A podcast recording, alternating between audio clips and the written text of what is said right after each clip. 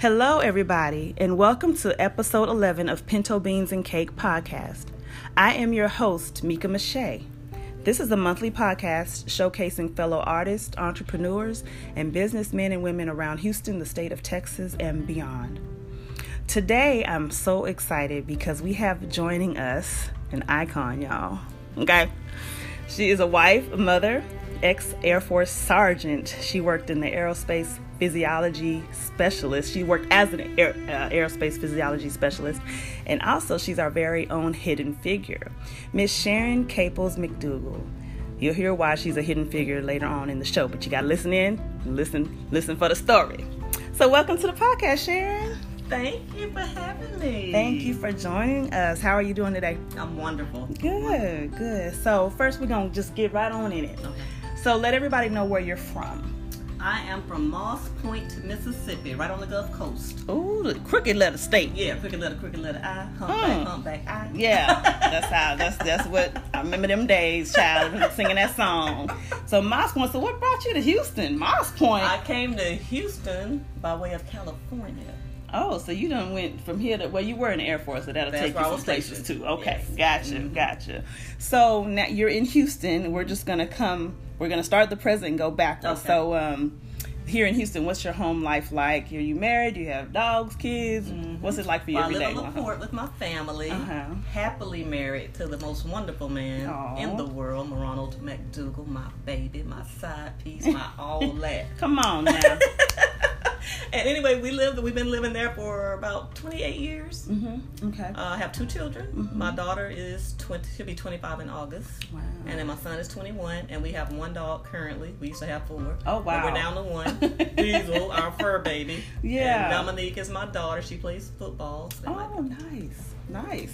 And uh, Corbin, my son, Mhm. lover of all cars and video games. Is he in school? Not right now. Right now. Okay. Okay. Okay. Cool. That's interesting. I was Yeah. wondering if it, you know, what he was kind of going for, say, video to- games and cars. Uh huh. Gotcha. Okay. Nice. So, what kind of dog do you have? uh, Rottweilers. Yeah, so, and yes, we do breed. Oh. So, you know, y'all need a puppy. Anybody interested in Rottweilers?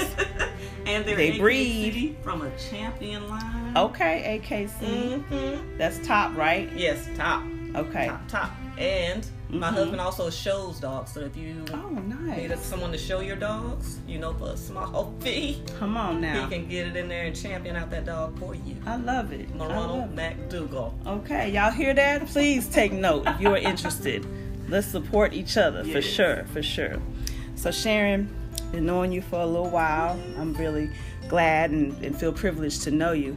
Um, there was a Shanika Grant, our great friend, silly, silly lady. If you're listening, she had a, a conference a few weeks ago, uh, very powerful, uh, called Unveiled Aspirations, and you were one of the speakers and I've known you for a few years, but I I heard a story that I hadn't I didn't I hadn't heard before, and it was very touching. It was very powerful.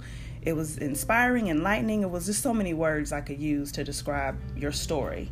So I was really interested, and I wanted you. I wanted to to have you on the podcast so that you could further share that story with other people that may not know um, what what has happened in your life and what's brought you here. And I'm gonna just tell y'all before y'all hear this story. This lady, every time I sees her, see her, she's got a smile on her face. she is laughing. She is always upbeat, and it's a beautiful thing to see.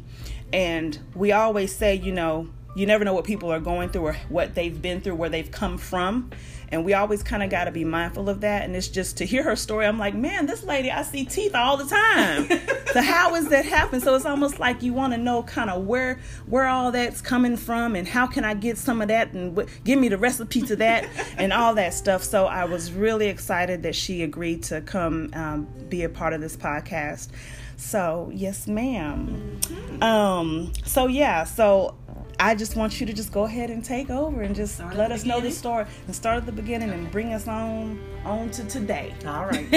well, you know, not today, but you I know know what you mean, I know so I was born in actually in Pascagoula, which is right next to Moss Point, two small towns. But I grew up in Moss Point, Mississippi, uh, with with a full home, mother and father and siblings. You know how, they like to try to do us. Yeah. Right. Yeah. Yeah. Uh, just a mama. yes. Uh, Okay. 11 siblings. There were 12 of us, yes. Eight girls and four boys. Where were you in the Number nine. Number nine. Okay, number nine engine Yes, engine. Number nine. and might have some relatives, right? Engine. hey, hey, Yeah, come so, on now. um, and you know, we weren't rich or poor. I don't think we were middle class. We might have been like a little bit lower than middle class. Mhm, But you know, it's hard to remember it at a young age. yeah. So I thought life was great from what I can recall. But then, you know, I lost my father. He passed away when I was four years old. Mhm. And I don't remember him. I just have one memory of him, as I mentioned, uh, holding onto his pant leg and standing on his shoe while little horseshoe crab was running around on the ground. Yeah, But as far as his yeah. face or his touch or his smell or nothing, I don't remember anything. Mhm. I don't even remember if I attended the funeral, you know, because I was four. Yeah. And so that went also, of course, my mother was my life, my heart, my everything. And I remember always going to the store with mm-hmm. her, going to the store with her, and just being with her a lot. Yeah. Even though there were a lot of us, I always remember being with my mom a lot. I don't know how it worked out, but I'm glad I it was did. getting ready to say how With you all these kids. and you always was okay, Miss. And I think it was, you know, mm-hmm. because people, oh, she looks just like you. She's so cute. You know how moms like that kind of stuff, right? yeah. And so this particular day, she was getting ready to go to the local seafood place, and I just automatically jumped in the car because you know that's normally I get to go. So I jumped in the front seat with a box of Cracker Jack. Remember, like it was yesterday. Oh, I was uh-huh. on my knees on the front seat in one of those big old metal, steel, hardcore station wagons back in the day. You know, Back in the day. big ones. Yeah. for all those kids had to have them. You know. Mm-hmm. And I jumped in, and she was like, "No, you stay here this time, baby." And of course, I was ah, crying and boo-hooing, wanting to go. And she, you know, gave me that mama look, and I was like, "Okay, let me get out the car." yeah, she's serious. Okay. yeah, Yeah. So I got out the car and went on back in, and she went to get seafood for dinner that night. And a little later on, you know, there was a ruckus. You could hear the ambulances and everything. And it's a small town. Like I said, it might have been a few blocks from our house. I don't know if it was about three blocks. And they're not city blocks, so it's small, you know. Mhm, So you hear the sirens, and of course, everybody, small town, they run down to the scene. My brother also went down, and what had happened was uh, my mother had was hit by a driver under the influence. The streets were just a little wet, you know, where it's really slick. Mhm. So he was speeding through the neighborhood, from what I was told, and he struck my mother as she was coming through the stop sign. And picture this: she's in this big old heavy-duty station wagon. Yeah. He's in like a Sportster type race car type uh, vehicle. Hit her on the driver's side, knocked her out of the passenger side. That's how fast he was going. And she's in one of these heavy-duty cars now. She's in this big metal steel Yeah. built car, and I was told the seat, the front seat, you know, it was the whole bench seat, came out on top of her and it broke her neck, and that's what killed her. So she's lying out here waiting, you know. Mhm. And my brother sees this because he ran down to the scene. Um, I'm at home clueless, playing in the yard like a little seven year old would do. yeah. So she's killed, and you know, of course, that changed our family, totally changed the dynamic of everything. Yeah. Yeah. I remember walking to actually she uh, where she was killed was near the little church, little church we used to walk to. I remember walking to the church holding her hand, and it's weird that I can't remember my other brothers and sisters, even though I had so see- many. See, number nine, the best, the favorite, little Miss. Uh, And I'm sure they were. They were probably walking Yeah, with us right. to the Sunday school, to the little one. Yeah, they were there, Sharon. But- they were there. I just remember me and her. Aw. so it was near there, and Yeah. you know, you know, how you just start thinking about all the memories of all the good stuff when something happens to somebody, and you take it for granted, even as a child. You don't think nothing will ever happen.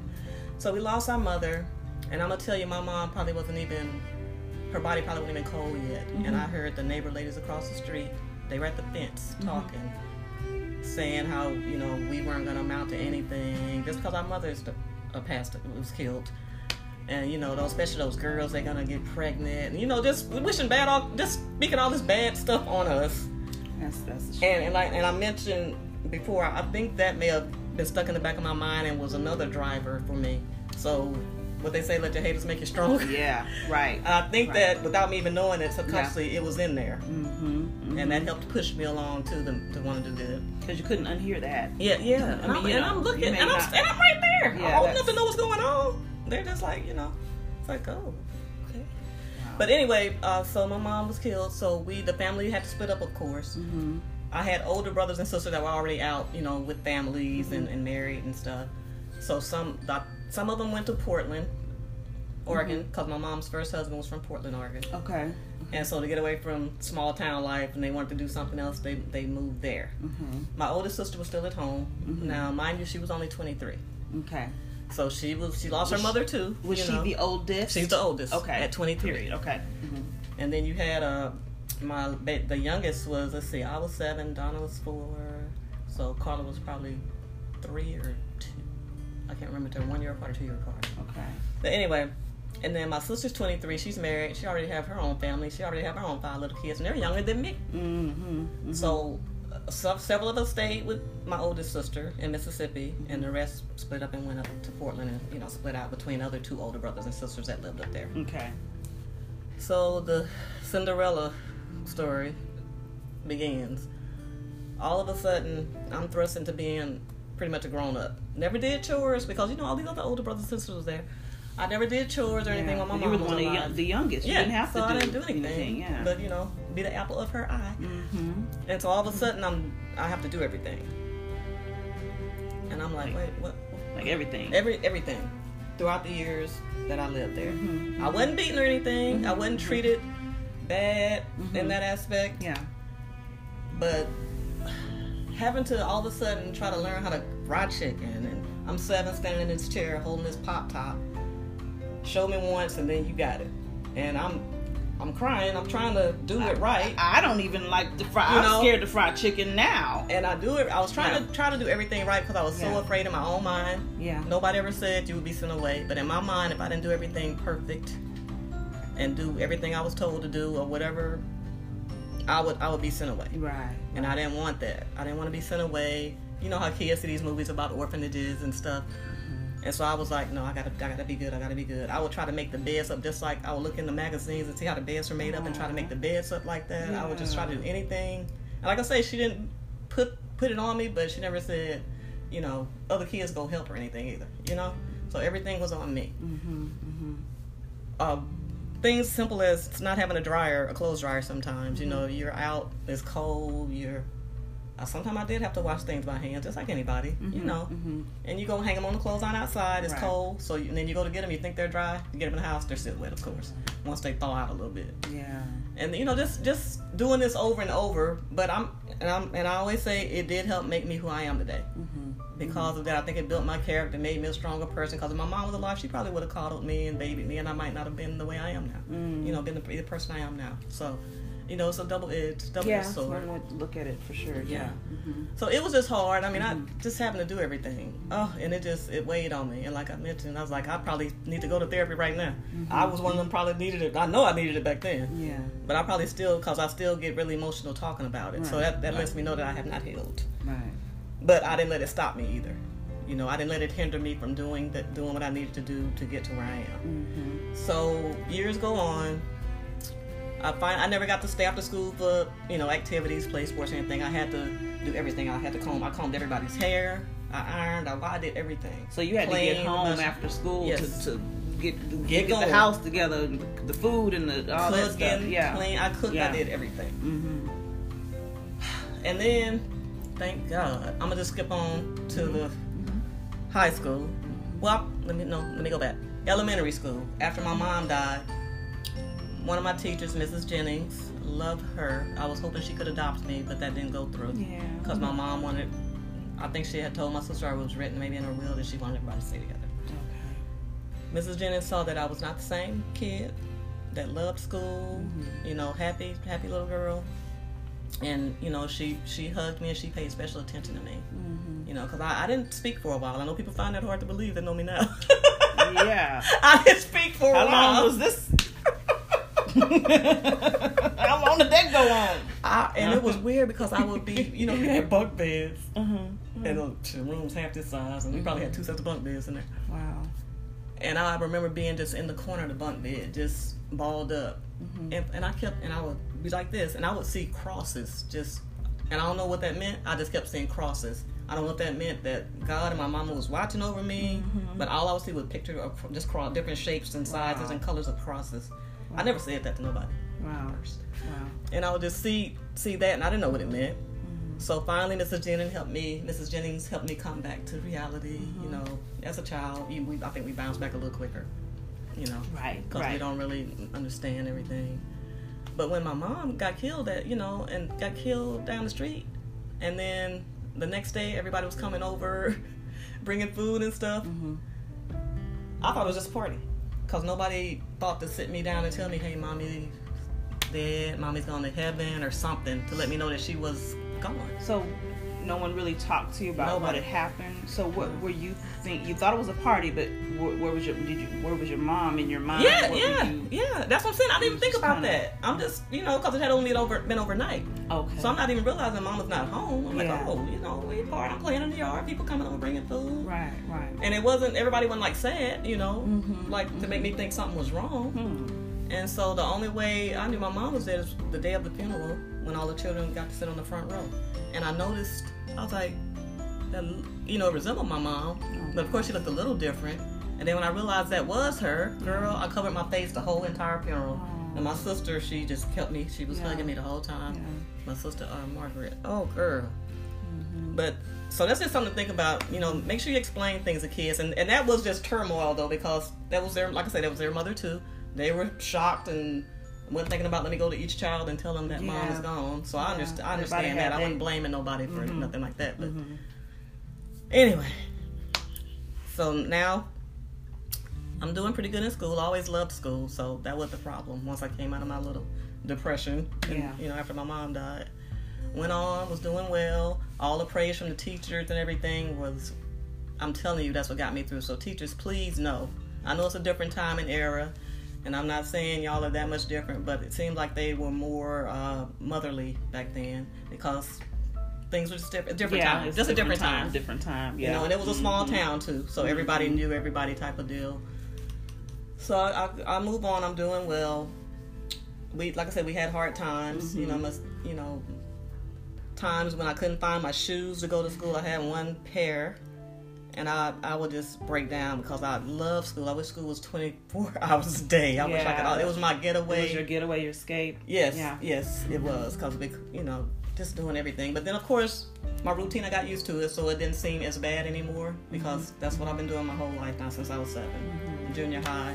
But only thing, like I said, I, I wasn't allowed to uh, partic- participate in any extracurricular activities because I had to be home being a maid, Right. combing everybody's hair, ironing and cooking and cleaning constantly You did alone. everything. So Alone. what was your sister doing?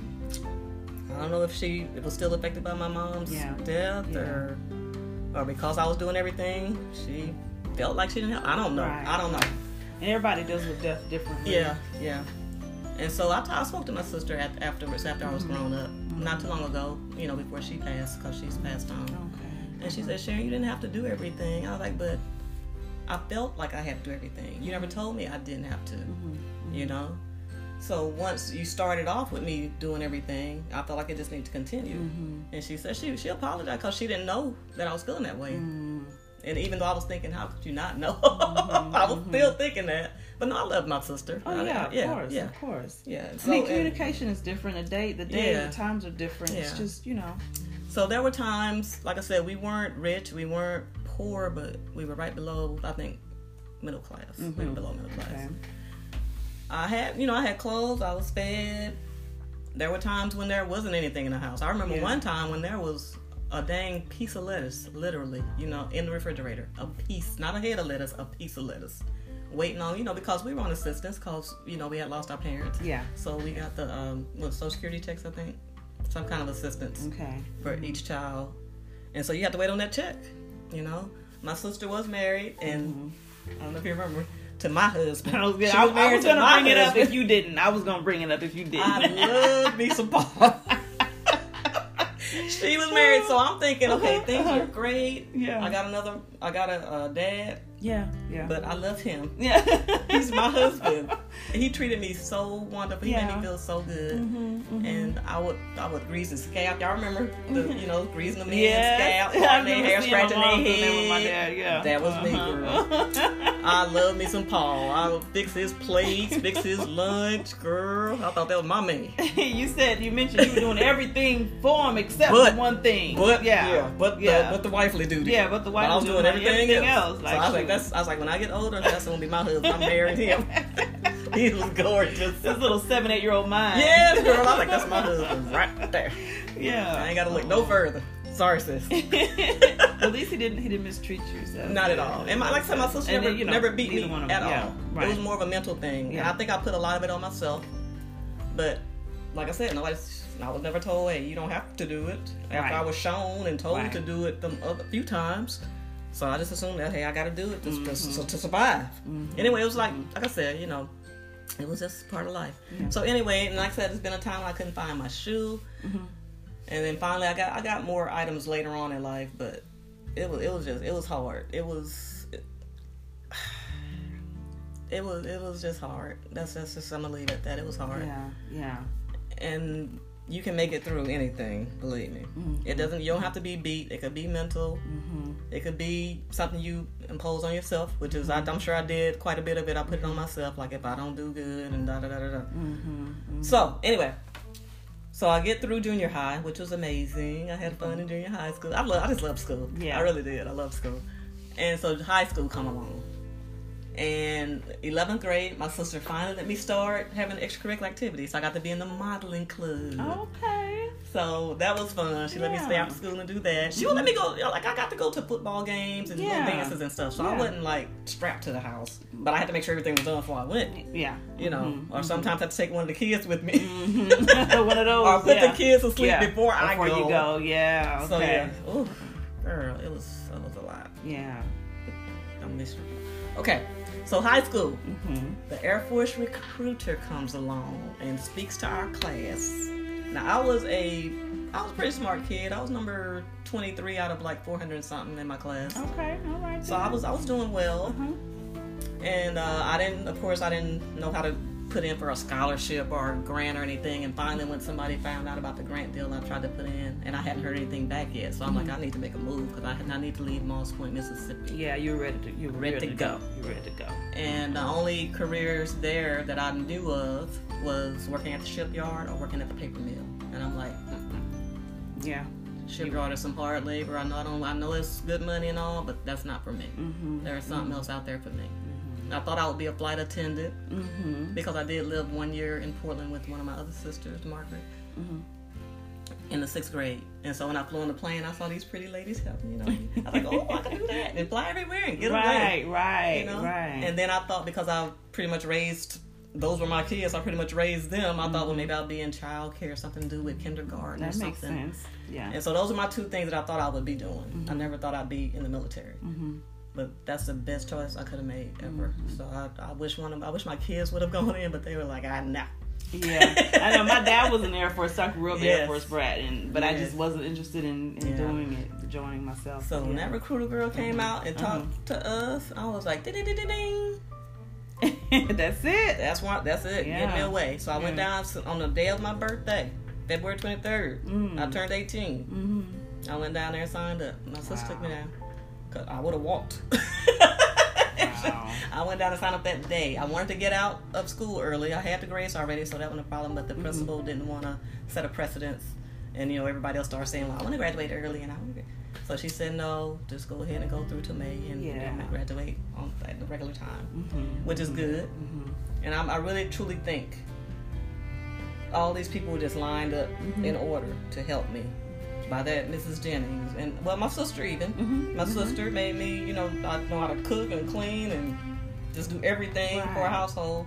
Be a good mother because I know how to. I want to love and hug on mine because Oh, you know how I said when you something you don't get, you want to make sure you're doing it. Yes. So I love my kids to death, and they be getting sick of me, but oh well. I'm very touchy, touchy, feely. kid. Yeah. Yeah. So, you know, and I think all these people were put in place at these certain times, like with anybody, you know, Mm-hmm. To, to help me along. And I, I truly believe my mom had a big hand in that, Mm-hmm. that she was watching over me.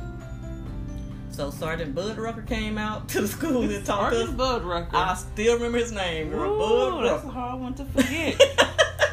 okay. And he told us, you know, during the Air Force, we'll pay for your schooling, you'll have a job, you'll get a paycheck, you can travel. I'm like, what the? Why am I still am I here? still right here? Yeah. And so I went into the service uh, that summer after I Mhm. got, after I graduated. And what happened was they were gonna. The reason I was trying to get out early because they that's during the Reagan era where the air traffic controllers were on strike. Uh huh. and they were trying to bring people in and train them to be air traffic controllers. Okay. which Okay. is a very stressful job, which I'm glad I did not get. Oh, job. so that so if you had gone in when you Early. wanted to, exactly. you probably I wouldn't be sitting here talking to you about this right now. Mm. I would have had a whole nother path. I might have stressed out and killed myself. Who knows? Because Yeah. it's very stressful. Landing Wow. planes, girl. That's a special breed of people right there. Really, I didn't know that. Air traffic controllers. Mm-hmm. Yes, that was the first job. You know, they test us and they try to match you with whatever your scores are. Yeah, yeah. And so the next one that came up uh, when it got close to me graduating was Mhm. aerospace physiology. Okay. And I was like, oh, that sounds fancy. Yes, that's what I need to do right there. Now, when you say next one comes up, what do you the next the next career field for my uh, testing scores when it was time for me to go in. Oh, okay. So he waited till it was close to time for me to uh, actually graduate before he looked at the careers that were open that would match my grades. I see. Yeah, Yeah. yeah, they test and stuff. So kind of like uh, the little SATs where you take tests in different sections and you score higher in some sections and lower in some sections. Yeah. Yeah. Aptitude test. Mm-hmm. So that matched up pretty good with that career field. Okay. And the actual career field wasn't suiting up people. It was actually the altitude chamber and the dive chamber. Mm-hmm. Mm-hmm. That's what that career field was, the aerospace physiology. And suiting up the crew members was an extra duty at that particular base that I was stationed at. Okay. Thank goodness, Okay. because the chambers were boring. Girl. so the But first anyway. base you were stationed at, you Okay. you got to do the chambers And the the- diving. The dive chambers is called the hyperbaric chamber. It's the chamber that Michael Jackson was sleeping in. It's, Oh. That's what a hyperbaric chamber is. Okay. And then the altitude chamber it's a hypobaric chamber. It's the one Mhm. that takes them to altitude to simulate them in flight, to see how Uh-huh. the, uh, and then we have them uh, unmask and see how they feel without their oxygen. Okay, So they'll know when they're them. flying planes. Yeah. Yeah, so they'll be used to how it feels. Mm-hmm. And their so body they will can correct it if it. they feel like they're getting hypoxic. They can correct it and put their mask on. I see. Okay. Yes, yes. And the people have probably seen on some of the little military movies. People sit in a big box, they're sitting there, and they take their mask off, and then they're not. They don't have their oxygen coming in, Mhm, and you mhm. tell them to do simple things like Mhm. bank left, bank right with their hands, or mhm. play with a little toy and put the shapes in the different uh, holes. Okay. And all of a sudden, they can't see. do simple things because Ah. they've lost oxygen to their brain and they're about to pass out. Uh huh. So we would test them like that and just let them see the feel. They get hypoxic a little bit, you know. hmm So that's what that was for. So how do they build training? this? Just to stay on that a little bit. How do they build on that though? Like if I'm mm-hmm. really weak with that. Oh, you you probably wouldn't make it How- how- as a pilot. You probably wouldn't pa- pass the pilot to be a pilot. Oh. Yeah, so that's part of the testing. Oh. Yeah, Okay. Just like just like military okay. people go out in the field and learn how to shoot and see if mentally if they can handle being in the dark a long time or going through a gas mm. chamber. Different little tests to see if a pilot if that person can be a pilot. Right. Okay. Yeah. So this is Yeah. all part of the testing. for them to- Mhm. Okay. Got it. Mhm. Got part it. of their training. Mm-hmm. And Yeah. the suiting up at that particular station you were, you were Mhm. state you were at was part of that whole Yes. process too. Yes. It just happened to be. It wasn't like that Yeah. all, at all the stations. No, at Beale Air Force Base. that- Yeah. Okay. Mhm. And they had at um in at Mildenhall, England. I think they had a the chamber. I don't know if they did the suits. No, because we had to travel over there to do the suits. When the, wherever the planes went with Mhm. us, and they wore the pressure suits because Mhm. of the altitude and the speed that they flew, Mm-hmm. Mm-hmm. we would have to go with them. We'd have just like I did here. We would suit them up, go with them, suit them up, and have to test them and everything. Then take them out to the aircraft and strap them into the aircraft Okay. and then do a test while they're in the craft, aircraft to make sure their suit pressurizes properly, they're getting oxygen, and everything's good before they go. And then recover them when they land. I see. And that was with the SR 71 reconnaissance aircraft and the U 2 Mhm. aircraft. Mhm. The U 2 was more of a glider, the SR 71 was a bad Bama Jamma. Mhm, mhm. it flew Mach 3. It was just impressive to see take off. Yes, Yeah, yes. So that's why they wore the suits. We would load also load the parachute and their survival kit in before we put them into the aircraft. Okay. So all this is strapped to them. Yeah. Yeah. So you're literally strapping them. Mm-hmm. You're in there strapping Yep. them. Okay. Have to some on the sometime that another person have to hold your feet because you got to get down to their feet to hook their feet. up. So your feet are being held yeah, while somebody's got holding me so I don't that- fall into Oh, the wow. cockpit because I was crazy. tiny. I was tiny. girl. Yeah. but it was so Okay. much fun. It was the best best career I could have ever had. That's oh my gosh! And I, I mean, I've been so fortunate to have great jobs the whole my whole career. Mm-hmm, mm-hmm. So I was there seven and a half years, and things started to change. I was planning on retiring, doing twenty years and retiring, but Mhm, things started mhm. changing at my unit, and I was just like, if I re-enlist and do another term, that's going to be twelve years. And I'm gonna force myself to stay in, even if I'm Mhm. unhappy, and I don't want to put myself in that wanna that. position. No, no. So I went ahead, and uh, got out. Six months went by. I was struggling. You hear me? Struggling.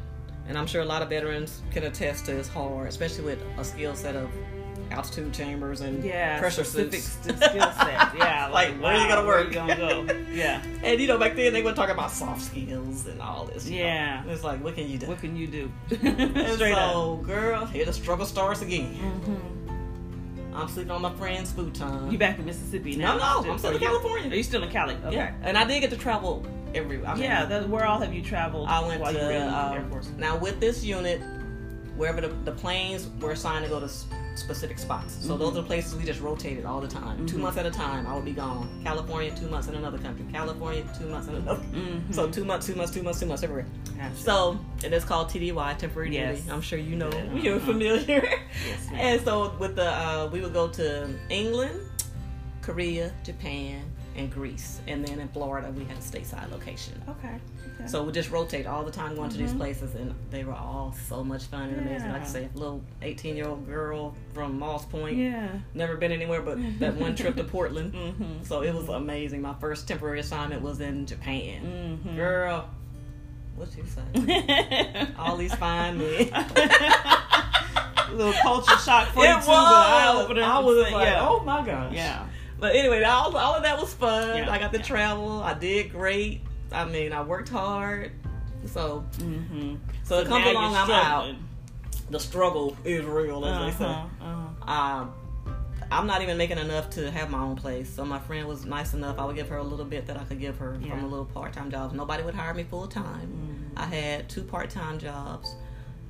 Uh, I worked in the daytime. I was in a warehouse, a department store, some sort of like Dillard's. It was called Weinstock's. Mhm. Putting price tags on clothes. I felt like the child slave labor. Putting price Dang. tags on clothes, girl, all day. Well, that prepared you for that for Yeah. a little time anyway. yes. so, and like I said, they'll give Yeah. you six hours or five hours. They wouldn't give you eight hours because they didn't want to give you benefits. So I had no Uh-huh. medical or anything. Mhm. And then at night, I was cleaning this office building. So I put my little Walkman on, mm-hmm. Back there, the Walkman. Walkmans. go through it. It wasn't hard. It was just Yeah, having yeah. to do it and not having no time. So Yeah. I, I cleaned two office buildings. So by then, it's almost midnight. I got to get up at four to go to this other job. So it was a constant. I had no breaks. Yeah. And so after I got tired of the um, Weinstock's, the putting the price tags, then I finally got another little part-time job at Office Depot, stacking shelves, stocking shelves, Okay. putting pens and paper up. That's what I was doing. Yeah. yeah. So you know, don't let where you are Uh-huh. determine where you can go. That's it. Cause if I'd have just given up, I'd have still been stocking Office Depot. See, that's it. Y'all hear? But I, I knew, I knew it had to be something else out there. But another person set in place for me. Mm-hmm. One of my friends that was in the Air Force with me, Mm-hmm. he was already in uh, Houston, and he tracked me down. Mind you, this is before cell phones and computers, and you know, making it easy to find somebody. Yeah. He tracked me down. He found you. He called me and said, Mhm. "Sharon, they have an immediate opening out here. You need to call them right now." And I'm like, you know, uh, uh, uh, they don't know me, blah blah blah blah. He said, "Call them." I was like, "Yes, sir." He gave me the number. I called, interviewed on the phone. Do you know they said, "Come out whenever you're ready." And who was they for the people in the Uh, back? Boeing Aerospace Operations. Okay. Yes. Okay. To work, Uh-huh. to do what I already know how to do. Come on What? now. That ain't nothing but God. Thank you. I'm serious. I'm, I'm like. Nothing but God. well, speaking of that, I thought God did not love me Yeah. after He took my. I forgot to tell you. My husband, my sister's husband, my oh, husband. Oh, I was okay. I ain't forget. I'm thinking life is great now. I got a dad now. I love him. And he gets killed when I'm 10 years old. My dad got killed when I was four. Oh, died. My mom was killed when I was seven. And now my brother in law, my husband to be, mm-hmm. is killed right down the street. Trying to be chivalrous. Trying to break up a man from beating on his woman. I don't know if it was his wife or girlfriend, but beating up a woman. And he broke it up. Little did he know this man was going to come back later with a gun and kill him. They were at the club or they were Yeah, a the little street? club, a Okay. local club down the street. Yeah. Same club where I met my husband. Wow. Same club where I went to kindergarten with my husband. Wow. So this little club, Elk Club, it was a, a kindergarten, daycare in the daytime, club at club night. at night. Wow. Yes, ma'am. Okay. So yeah, I forgot about that detail. Oh. Yeah, that was And that that broke me. And that's when I said God does not. He, he does Yeah. not. Not thinking about it hurt anybody else. He said he Mhm. does not love me. He don't care about me. Cause he wouldn't. Every time I love somebody, he Mhm. takes them. He takes them away. And so I was at that point, you know, mad, just mad. Right, I can imagine. That's, that's a lot to go through at a young age. So now here I go back into that funk because he got killed. Yeah. And then of course he didn't. He had to suffer too. You know, they couldn't get the bullet out, so it's just like slowly going through his body, Oh, and he's suffering. This fine man Mm. just withered away to nothing. You know, girl, oh that hurt me. That Yeah. because like I say, things were starting to feel kind of normal. You know, with you know him there. Mm-hmm. Mm-hmm. It's another Uh, pivotal point. That's what made you want to really. Really Push you to there. move and get out of there. Get out of there. And so I did. I'm sorry, y'all. I, I forgot Mhm, about that fine. part because I was so happy just talking about him. So I move on, and I, like I said, I get the call. I mean, I called them, and they said, you know, you're hired. Come on. And I was, I, I was in shock. I was in shock. I just, I couldn't believe it. So, girl, like, boy, I heard and put my little clothes in my car yeah. because I had paid my car off from being in the military, you know, Mhm. and I didn't have a home or anything or furniture to move. So the military moves you either to where you came from or closer. Mhm. And I was closer, of course, to in Texas. So they Mhm. they moved, uh, packed up the little stuff I had, and they shipped it out here to Texas. I put all my clothes in my car and I drove out here and I started work on uh, the July 9th, I think, because I was going home for the 4th of July. Okay. Uh, I told them I had already had plans to drive to Mississippi for Fourth of July. Yeah. Fourth of July, and and then I drove back and bam, me. I, I lived with my friend that told me. I stayed with him about a week, and Okay. I found me an apartment, Okay. And and I got it right by my job, cause I said if anything happened to my car, I could walk to work. Yeah. Got me a little one bedroom, Mm-hmm. and life was good, girl. I Mhm. started at the very bottom. So don't y'all people be talking about NASA, ooh ooh, it's all ooh ooh and wonderful, but I was making ten dollars an hour. Yeah. Yeah. and I already knew what I was doing. I already had experience, but I knew that once they saw what a hard worker I I was and how I knew my stuff, that I would I would get it. I knew I would get mine eventually and move Yeah, on up, moving and on I up. did. I Mhm. did. Great company, Boeing Aerospace Operations. Mhm. At the time, I was the only black woman in that uh, career, and we were contractors for NASA. We weren't. I didn't work directly for NASA, Uh-huh. Uh-huh. but you know, NASA's a lot of contractors. Right. Not too many people just work directly for them. Mhm. And so I got that job. Only uh, there was another woman in there at the time. It was only about probably about seven seven suit techs at that time. Okay. And it's a crew escape equipment department where I worked with the orange suits that the astronauts wear.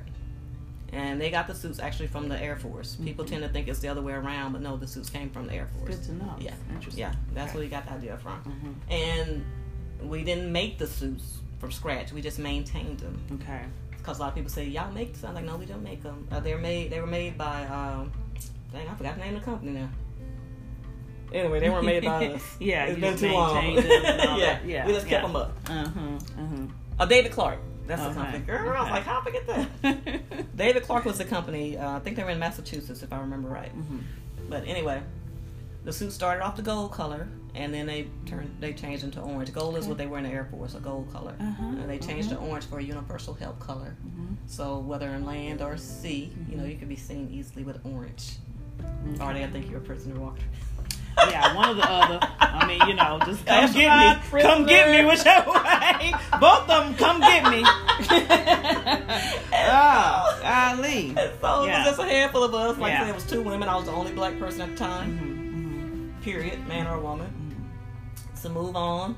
Uh, after I found out about the pay rate and what the rankings were, like A, B, C tech, and, and so on, and crew chief, mhm. I went in there and raised a little sand and got my money Come on now. because I'm like y'all, y'all got y'all. So well, I'm already experienced, I'm black and a woman, so Yeah. y'all checked off y'all HR blocks. Yeah. So it was a it was a win win for both.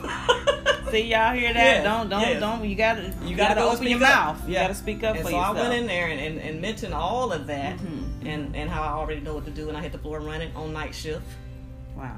you know, and I was 25, 26. How long was I in the Air Force? I got out when I was 25. I was about 25. Look, Okay. add up all these years when I got there. Yeah, so I was a little yeah. spitfire anyway, yeah. you know. Uh-huh, uh-huh. And so I was on night shift for a while, and then finally uh, I got to move to uh, day shift once another new person was hired. And they had before when I was in the Air Force, they had come out and recruited people because they knew what we did, and it's the same. And they started wearing the suits again after the Challenger accident. Because if Mhm. you notice on the pictures, Challenger accident, they just had on their little light suits, the little jumpsuits. yeah. They didn't have on suits. Not that the suit would protect you in an explosion. It was just to protect them and keep them pressurized if they lost cabin pressure and just like little sparks. It was fire, fire retardant, not fireproof. Of Okay. Course. Yeah. Right. little Right. Sparks Right. or things like that. Uh huh. And to keep them, you know, from hypothermia if they were to bail out and be in the water. Okay. Help try to keep them, uh, keep them uh, safe inside that. Yeah. Mhm. And so I got there in 1990. Mhm. 1991.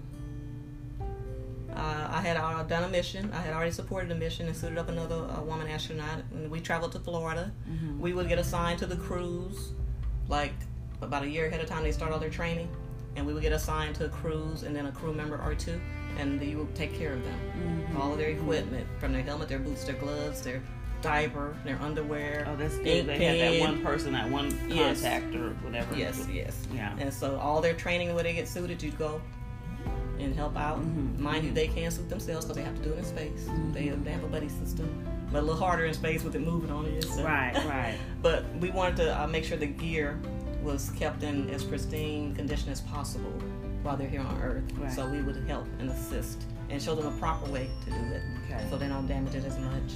And also make it easy. Just make it easy on them. Why they got to be doing all this rustling, tussling, and trying to get this stuff, and you got people here to help you. Mhm. Mhm. And so we were there to make life easier Yeah. for them as well. Right. Right. So a year passes by, and pivotal moment.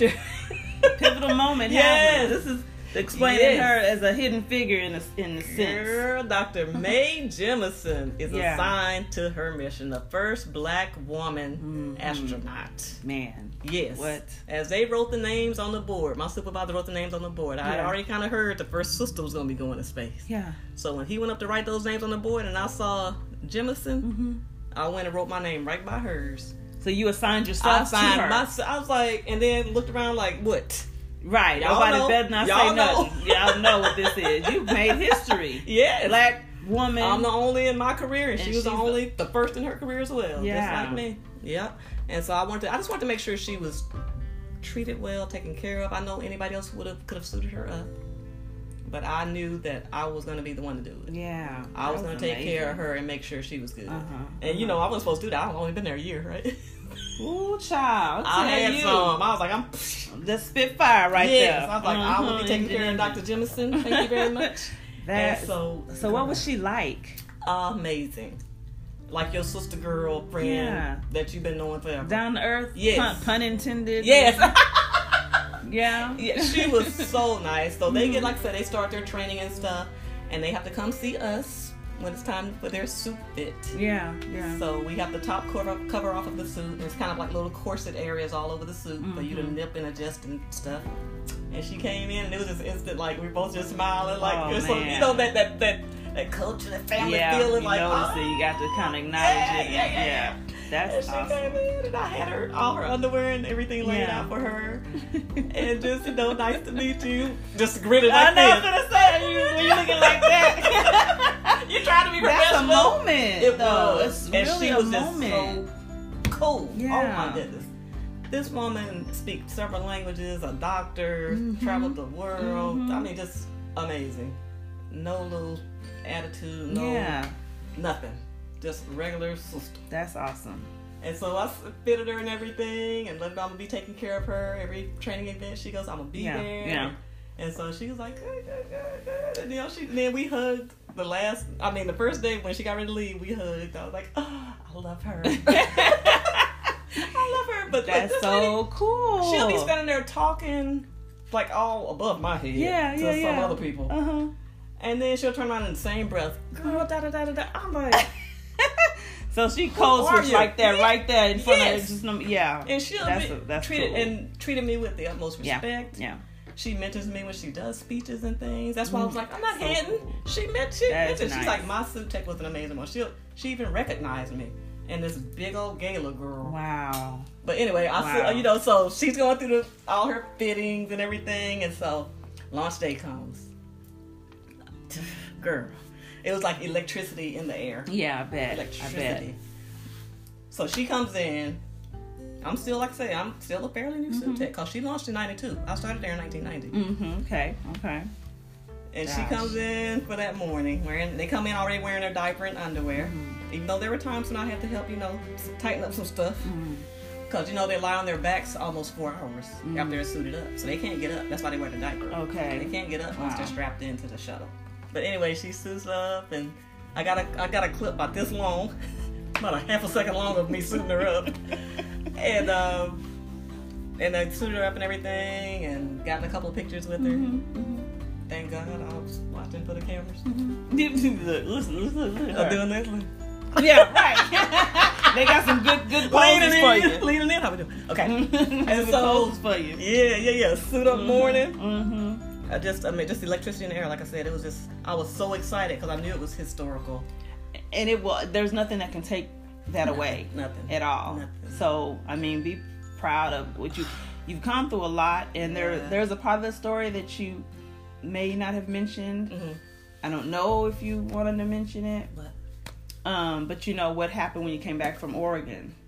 oh, But yeah.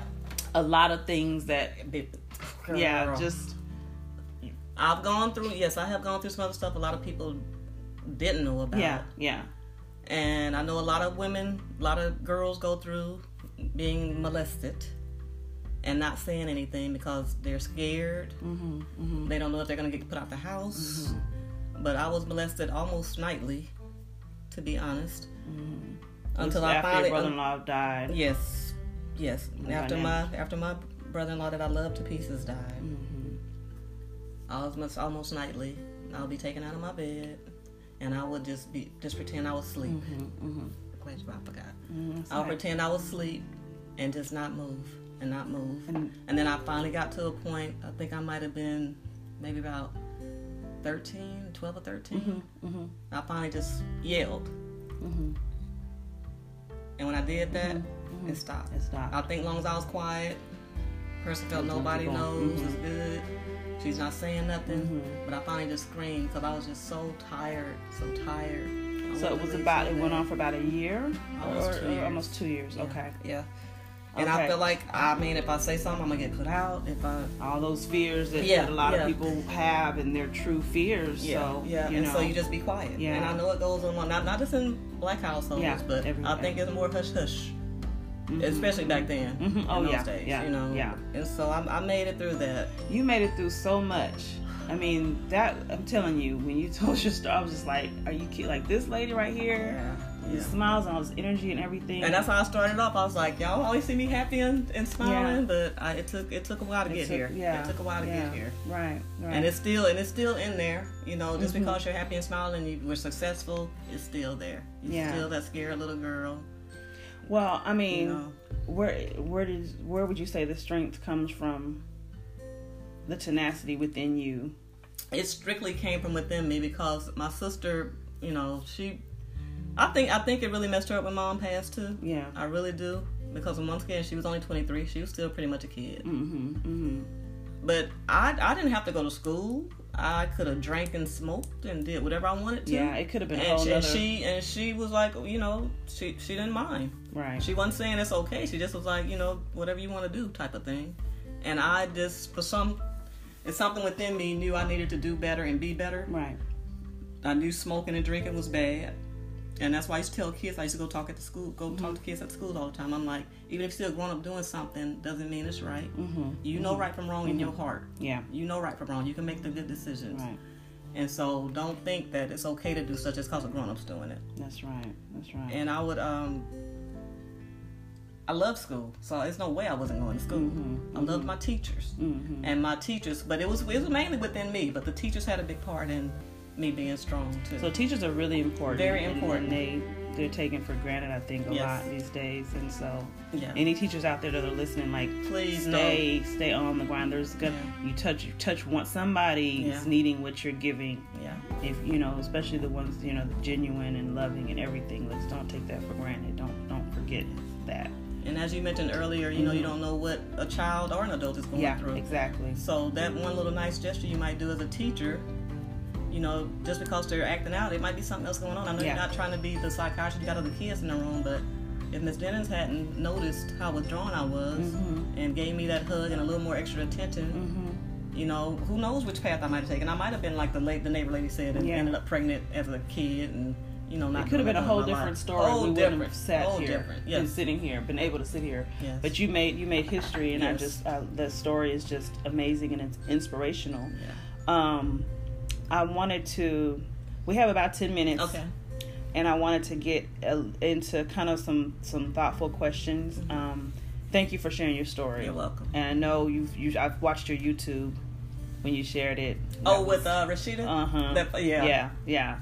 And I know you you probably shared some more later and everything, but I Mhm. wanted to kind of. You know, I'm, I'm glad that you you agreed to be here on my podcast and, and share it with my listeners too.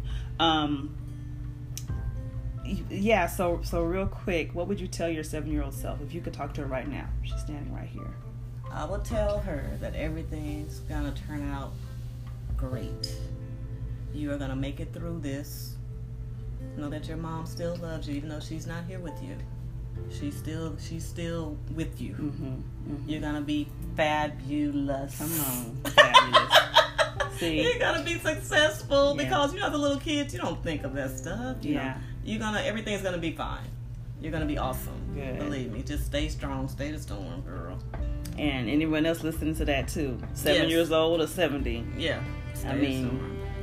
What are you grateful for at this present time? like I'm right grateful now. for my family, my husband especially. He is the best, best thing that could have happened to me. I'm serious. Mm-hmm. He changed. I, I used to say I'm never getting married or anything, and that man came into my life. Mm-hmm. We met that weekend. Even though we grew up together, we never dated. Mm-hmm. We graduated the same high school class and everything, from kindergarten to high school. Wow. Same everything. He played in our yard and everything. Never dated. Wow. We were both visiting home, and there he was in the Elks Club, the same club. And you were about how old? This, Uh, I was already out the Air Force. Okay. Yeah, Okay. I had I had You moved to didn't get- Houston. I had just moved to Houston, and Okay. then that was, that was 19, um, 1991. I had been here a year, Mhm. and I drove home for the Fourth of July. One of my Mhm. nephews was getting married, Mhm. and went to his reception. Mhm. And you know, everybody goes to the little local club Fourth of July weekend. Right. Right. And I'm sitting there, and he walked in, girl. And I know he's looking at me like I'm the last piece of chicken on the plate. And Okay. I'm like, you who is he? Better stop staring at me. Get an attitude. Because I didn't recognize him. Yeah. he was a man. Like, Oh, the okay. shoulders done broaden out, haircut, Right, suit right. on, and everything. right. And so later on that night, spoke to I spoke to his brother, and his brother's like, "You don't know who that is?" And like, "No, that's your that's my that's your classmate." And I'm like, mm-hmm. "Morano." He picked me up and hugged me, girl. And that was. And guess what? Ass. That you know what? See, see, I'm talking about engine, engine, number nine right there. Yeah, And tell you what, he moved to Houston that next weekend. Come on now. What? That's yeah. I'm gonna have to, I'm gonna have to get y'all whole story in more Yes. detail, like on another um, love episode Yes, or but something. he is my joy. That's- He's my that's joy. I love him. That's we're so good. good together. We're both I love silly. that. I love beautiful yes. love stories. Yes, we're both. We've been married 27 years, and I always tell you know when uh, other couples ask what's the secret, I say kiss, kiss, K I S, K I S. Keep I it, like that. Keep it silly. Keep it sexy. Keep keep it silly, keep it you sexy. You got to have Kiss, money. you got kiss. to remember to keep that sexy too, though. Okay, I love it. silly. I love it. Yes. All right. Well, this is Pinto Beans and Cake podcast. I got to ask a couple of um, Yes. food related questions. Mhm. Favorite dish from your childhood? Uh, smothered liver, rice and gravy, and corn. Oh, okay. From my childhood. Like corn on the cob, or like sweet Uh-uh, corn, or like corn. Oh, corn, cream corn. cream corn. Cream corn. Oh, I love some cream corn. hmm What's your favorite dessert? Peach cobbler. By So- far. If you were on an island and they said you have to choose one food to eat for the rest of your life, Greens. greens. Girl, it could be collard, mustard, or turnip. Don't What? even matter. Yep. Okay. All right, greens. That's funny. They might ruin on that island, so I That's might have to go with pizza for longevity. but no, them greens, you know how they So get greens. Ooh. Yeah, I love. Ooh, I don't even have to have no meat. Greens and some cornbread. Oh, okay. I they like that right. country, true country girl. Yes. I'm true. I love some greens. I love. Some. And second, greens. pinto beans, for real. Not because that's the name pinto beans and Oh. rice and some hot sauce with Really? some sausage cut up in it. Yeah. baby. Ooh, that sounds good. That put some Hot some, sauce some on weight there. on you, some meat to your stick to your hips, to your ribs. Yes, that's why I can't believe I wasn't bigger because I was grubbing. I was cooking, tasting, Yeah, grubbing, yeah. cooking. ta- Wow, that's Yes, cool. ma'am. I love it. I love it. Um, Uh, so yeah, so oh, I want you to talk about a few any organizations that you're part of right now. Yes. Let people kind of know what's going on. Yes, uh, Unveiled Aspirations, Mm-hmm. which is uh, headed up by Mrs. Shanika Grant. Mhm. I am the executive administrator. you heard I said administrator, not administrator. at Administrator. Say it like that. You got to say it like that. Yeah. and so I help her with anything she wants to do, whether okay. it's putting on her conferences, the uh, women conferences are the girl conferences, the back to school programs, which is coming up um, August 10th, doing a back to school free backpacks and school Okay, I've been supplies. seeing uh, posts about that. Yes. Yeah. So you Okay. guys, I don't know the we don't have the location yet, but it'll be free school supplies, and the child has to be there. Okay. Good. And if anybody wants to donate, please contact Shanika Grant or Uh-huh. Sharon Caples McDougle on Facebook, or if you have our numbers, or Unveiled Aspirations. um. So we're looking for donations. You can bring the actual school supplies or monetarily, and we'll go shop and buy the school supplies. What's the location, or is it? Uh, is there for the, where, the where it's going to be? Yeah. she doesn't have a location yet. Okay, mention that. She gotcha. But it's coming. Okay, She, she okay. said she posted a flyer saying, you know, be on the lookout. We're coming. We're going to be giving away school supplies. So- Okay. so- Sorry if I missed that. I just see Yeah, the yeah, yeah, yeah, yeah, yeah. Okay, cool. And so yeah, I help So, Shanika yeah, with you any of her her with activities. I'm, I'm Mhm. there for her. Mhm. And then uh, Cambrell Foundation with Mhm. Miss Tonya, Yeah, uh, Griffin. Griffin. Yes. Yes, Yeah. I I, I uh, work with the Righteous Acts of Kindness and the BNG Dream Builders. Mhm. And I love, love, love going out to read to the babies at KB Kids Daycare. Aww. So I get to do that. Yeah, so What it's so much fun. are they? They are like from or ages. Three. whatever. Okay. All the way up to sometimes there are like eight year old kids in there. Okay, But it's mainly okay. the toddler size. Yeah. And it's oh, just such a just- joy. Oh, that just touched my heart. I I, love them babies so I much. bet it does. That's cool. Yes, yes. So I love doing that. And then she does uh, the laundered with kindness, where Mhm. Mhm. uh, go out to the local laundromats and help assist people with their laundry, Mhm. whether paying for it or giving them detergent I or what have that. you. Yeah.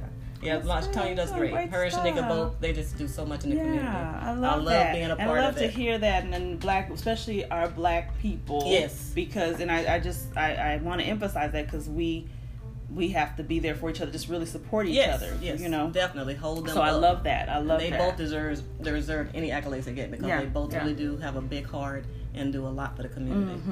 and That's they are so appreciated. If nobody told y'all today, Tonya and Shanika, y'all are appreciated. Oh, look at that Yes. love from engine number nine, all the way through pinto beans and cake. Yeah. Oh. Um. What accomplishment are you most proud of? you already know. Besides my kids, of course. Yeah. Suiting up Dr. Jemison. I just wanted you to say it. Suiting up Dr. Jemison. And also now, Mae has her first, that's her first, but I have my first as well. So let me get that out Uh-huh. there. I was the first black woman in my department at Crew Escape Equipment. Crew escape equipment. Yes. Okay. I was the first black crew chief, man or woman, same Alright. as Suit Tech. Yes. First black period, Yes. assigned as crew chief, which led a team of technicians. I had a team of technicians that I was in charge of to go suit up the astronauts for their mission. And then after that, I skipped lead and became the manager of the department. Come and on. oh, I forgot to tell y'all, no college degree.